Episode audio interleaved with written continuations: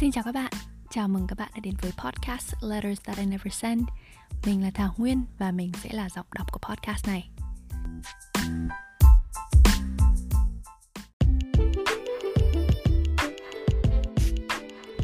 Mình có ý tưởng về podcast này sau lần chia tay với bạn trai cũ gần đây.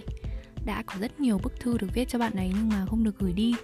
Mình nghĩ rằng ai trong chúng ta cũng trải qua ít nhất một lần không gửi đi những lá thư đã viết ra.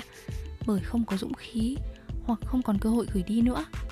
Mình đọc được ở đâu đó rằng the most sincere letters are never sent nghĩa là những lá thư chân thành nhất là những lá thư không được gửi đi. Ngay ở thời điểm viết ra thì bạn đã chút được nỗi lòng, dù người đó có thể không bao giờ đọc được. Vậy nên nếu thấy thoải mái thì bạn hãy để podcast letters that I never sent được chia sẻ những lá thư của bạn nhé. Bạn có thể gửi thư đến email letters và mình sẽ giúp bạn mang những lá thư đó đến với thính giả của podcast này một cách ẩn danh.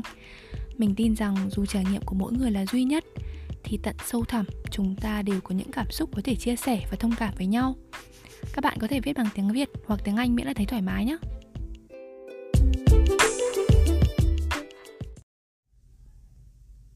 Bức thư số 2 Ông nội Ông ơi, dạo này bà vẫn hay nhắc ông đấy Lúc nào bà cũng kể chuyện vui cho cô Thơm với cháu nghe. Nào là cái hồi bà hù ông lúc ông đang đi vệ sinh ở vách núi. Nghĩ lại, bà bảo chơi dại thật. Rồi ông chờ bà ngoài ngõ mãi để hẹn đi chơi, Nhưng mà bà không được cụ nông ông cho ra ngoài. Bà bảo là chuyện tình ngày xưa trong sáng đẹp lắm, Chứ không có như bọn cháu bây giờ thì vồ vập. Mà bà vẫn còn cay cú mỗi lần nhắc đến chuyện ông với cô học sinh cũ nào đấy ông nhá. Cháu còn nhớ cái hồi ông bà kể chuyện ở cơ quan bà Ông gì đó bảo bà đưa cho cái lọ cồn lao Rồi hai ông bà cười phá lên. Cháu thì cứ ngây thơ hỏi cồn lao là gì hả ông? Còn ông thì nhất quyết không nói mà chỉ cười khanh khách.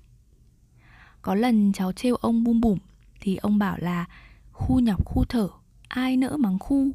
Người phàm phu mắng khu có tội. Ông bảo, khu là cái phần đấy đấy. Rồi hai ông cháu cùng cười.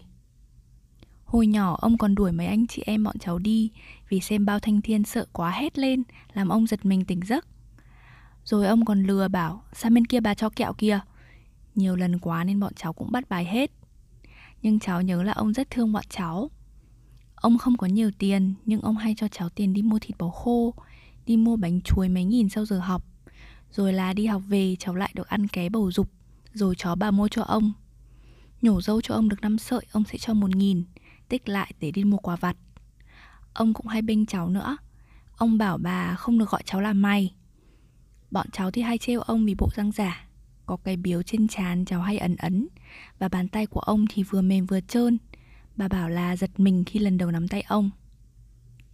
Chị Yến và bà Tâm xem video review sách và các bài viết của cháu thì bảo là cháu có gen học văn, đọc sách giống ông.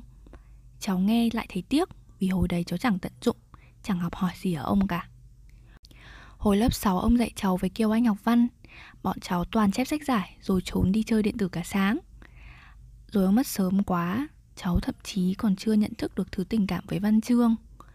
Hồi đó học lớp 8 Cũng đã 13 tuổi rồi, Nhưng cháu lại chẳng có mấy ấn tượng gì khi được báo tin ông mất.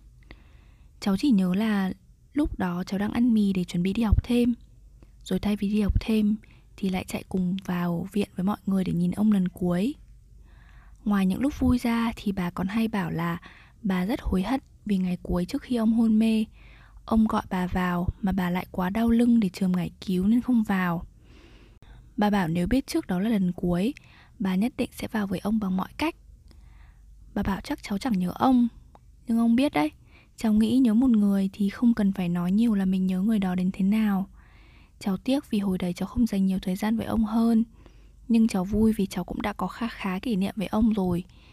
Cháu vẫn còn nhớ như in về ông như mới ngày hôm qua ấy. Cháu cũng rất ngưỡng mộ tình yêu của ông bà. Bà chẳng bao giờ hối hận vì đã lấy ông năm 19 tuổi. Tuổi mà bây giờ cháu hay gọi là tảo hôn ý. Dù ông bà có cãi nhau Nhưng ông luôn là người xoa dịu tính tình nóng này của bà. Đến khi về già hai ông bà vẫn rất tình cảm với nhau. Cháu cũng mong có một tình yêu, một cái kết giống như vậy. Ông ạ, khi nào có thể Ông hãy cho bà biết là ông không giận bà Vì bà đã không vào với ông ngày hôm đó nhé. Cháu biết là ông chẳng bao giờ muốn bà buồn và dằn vặt bản thân như thế. Cháu cũng mong là ông cũng nhớ cả nhà như cả nhà nhớ ông vậy. Đặc biệt là nhớ cháu Con bé cứng đầu hay chép đáp án văn Nhưng giờ đã thích viết và đọc sách giống ông rồi. Nhớ ông nhiều ạ.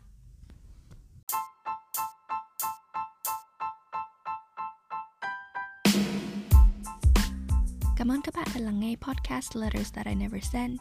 Hãy nhớ là các bạn luôn có thể chia sẻ những bức thư của mình qua email letters that I never send radio com nhé. Hẹn gặp lại các bạn vào những bức thư lần sau.